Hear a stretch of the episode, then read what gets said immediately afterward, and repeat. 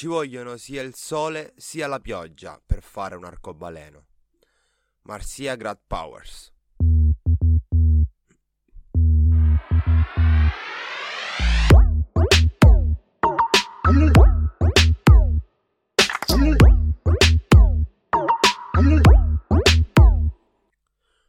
Buongiorno amiche e amiche, buon lunedì dai microfoni di Green Stuff. Gab qui per voi su Deep Green, il podcast di Green Stuff Blog, fuori ogni mattina dal lunedì al venerdì sul nostro canale Spotify che sta già crescendo dopo solo una settimana di programmazione, il che ci rende molto felici ed orgogliosi di fare qualcosa che alla fine voi apprezzate. Grazie, semplicemente grazie. Colgo l'occasione quindi per ricordare che seguire il nostro canale Spotify ed attivare la campanella è in questo momento il miglior modo per sostenere il progetto di Green Stuff Blog. Quindi, se non l'avete ancora fatto, fatelo. E adesso godiamoci il podcast di oggi. Volevamo cominciare la settimana con qualcosa di, di più leggero, di più allegro, insomma, per iniziarla al meglio senza ulteriori pensieri cupi addosso. E così oggi parliamo di quello che si può potremmo quasi definire un albero artificiale. Ovviamente non è un albero artificiale, non ha né la forma né niente, insomma, che possa farci pensare ad un albero se non per un unico fattore. È una macchina che sottrae CO2 dall'atmosfera. Si chiama Orca ed è situato poco fuori la città di Reykjavik in Islanda. Ha una struttura imponente, formata da due strutture metalliche che assomigliano a dei container, ma molto più grandi, appoggiati su quattro blocchi di cemento armato. No, decisamente non assomiglia ad un albero. Allora, Orca è capace di assorbire circa 4.000 tonnellate di anidride carbonica l'anno, il che è un risultato davvero esaltante. Considerando poi che il suo funzionamento è alimentato da energia rinnovabile, il suo impatto mentre lavora è, qua- è pari quasi a zero, ma poi ovviamente considerando gli effetti del suo lavoro, eh, il bilancio è sicuramente positivissimo. Ovviamente, perché se no non avrebbe senso, voglio dire, cioè, creare una macchina del genere, no? Comunque, come funziona? Ci sono 12 grandi ventole che spingono l'aria attraverso un filtro formato da un materiale simile a della sabbia che si lega chimicamente all'anidride carbonica trattenendola. Questa CO2 poi viene mischiata a dell'acqua creando una soluzione di acido carbonico, sì, quella che viene comunemente chiamata acqua frizzante, in poche parole.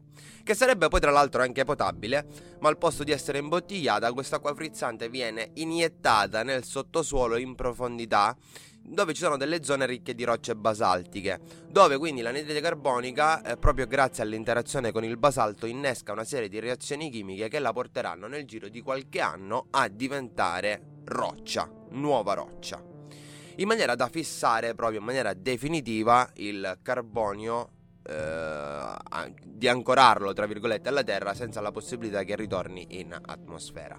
Magari mettendo con le bottiglie insomma non sarebbe stata la stessa cosa. Comunque questa tecnologia è una di quelle tecnologie che vengono definite tecnologie di ingegnerizzazione climatica o tecnologie di geoingegneria e quest'ultima parola è sempre avvolta, insomma, da un alone di diffidenza e timore da moltissime persone nel mondo. Anche io inizialmente la vedevo con diffidenza, mi sono addentrato. Allora, noi abbiamo già affrontato il tema della geoingegneria in passato.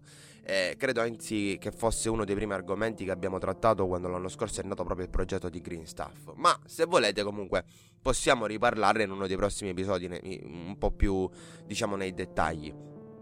Per quanto riguarda la nostra opinione appunto sulla geoingegneria, posso dire che bisogna sempre approfondire qualunque argomento, cercando sempre senza preconcetti di capire effettivamente se una specifica tecnologia, non l'ingegneria climatica in sé, perché l'ingegneria climatica è un settore eh, dove, dove, ci sono tanti studi diametralmente differenti anche, anche, come concezione, quindi bisogna mh, ragionare su uh, ogni specifica tecnologia in sé eh, se questa tecnologia è sicura e, pro- e, produce degli effetti desiderati oppure è rischiosa e potrebbe produrne anche di effetti indesiderati. Insomma, bisogna, mm, bisogna considerare la singola mm, tecnologia. In questo caso questa tecnologia, eh, la, la tecnologia di Orca, è una tecnologia che pare ovvio non può danneggiare il delicato equilibrio già messo a dura prova ma potrebbe invece darci la possibilità di ottenere un vantaggio nella corsa nel frenare l'innalzamento delle temperature.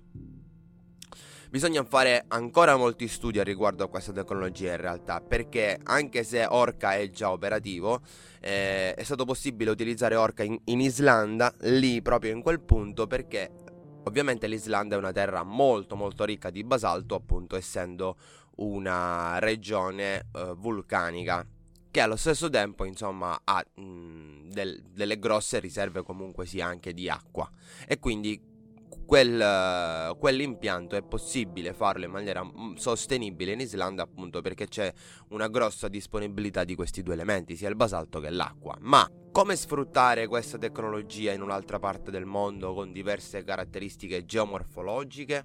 E questa è una bella domanda. Infatti la ricerca sta andando avanti e noi la supportiamo alla grande anche se ci chiediamo come possa questa tecnologia essere scalata e far sì che si diffonda per il globo, se dietro comunque non esiste un business. Insomma, sappiamo tutti come, come va il mondo.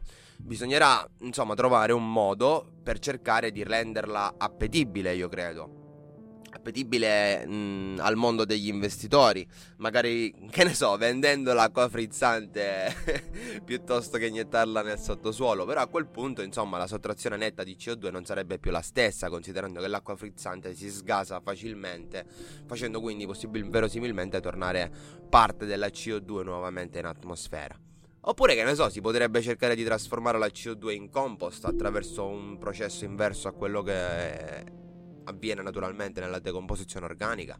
Insomma, sto sparando a caso. Il punto è che credo fortemente nell'aiuto che potrebbe darci questo tipo di impianto, ma credo anche eh, in quello che ho appena detto, e cioè che se non si trova il modo di abbinare un business che le possa far fare un salto, la vedo dura per questa tecnologia, intendo in ottica di una sua possibile moltiplicazione in tutto il mondo dato che con un unico impianto attualmente in funzione si potranno estrarre dall'atmosfera circa 4.000 tonnellate di CO2 l'anno, che è la cifra emessa globalmente ogni 3 secondi.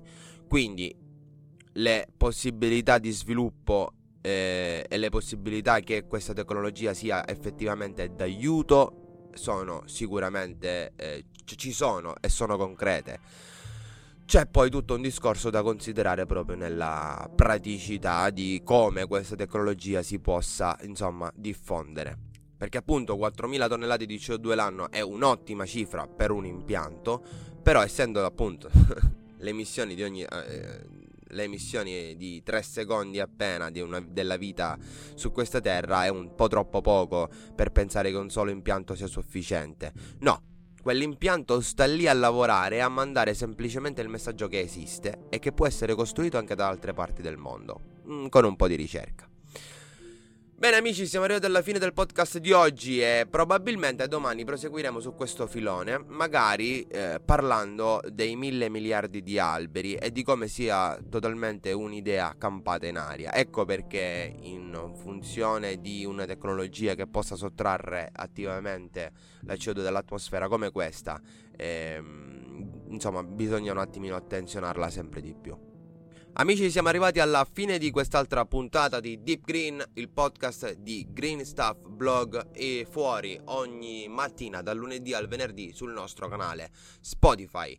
Quindi Iscrivetevi al canale, attivate la campanella per non perdervi i prossimi appuntamenti del podcast. Io vi invito a lasciarci, a lasciarci, anche dei messaggi, insomma, sui nostri social, sulla nostra pagina Facebook, in diretta di Instagram, per farci sapere cosa ne pensate in merito a Orca, cosa ne pensate in merito all'ingegneria climatica o geoingegneria e se volete che, insomma, produciamo un contenuto al riguardo, se volete approfondire l'argomento. Nel frattempo vi ricordo che domani sera alle ore 19 ci sarà come sempre il nostro appuntamento settimanale con il nostro Eco Web Show SOS Difensori prodotto in collaborazione con il gruppo Facebook più grande eh, d'Italia per le tematiche ambientali, i Difensori della Natura. Andremo a Cagliari perché c'è insomma qualche problemuccio ambientale anche lì. E ehm, con noi sarà ospite il nostro Valerio Piga, difensore della natura, proprio in diretta da Cagliari.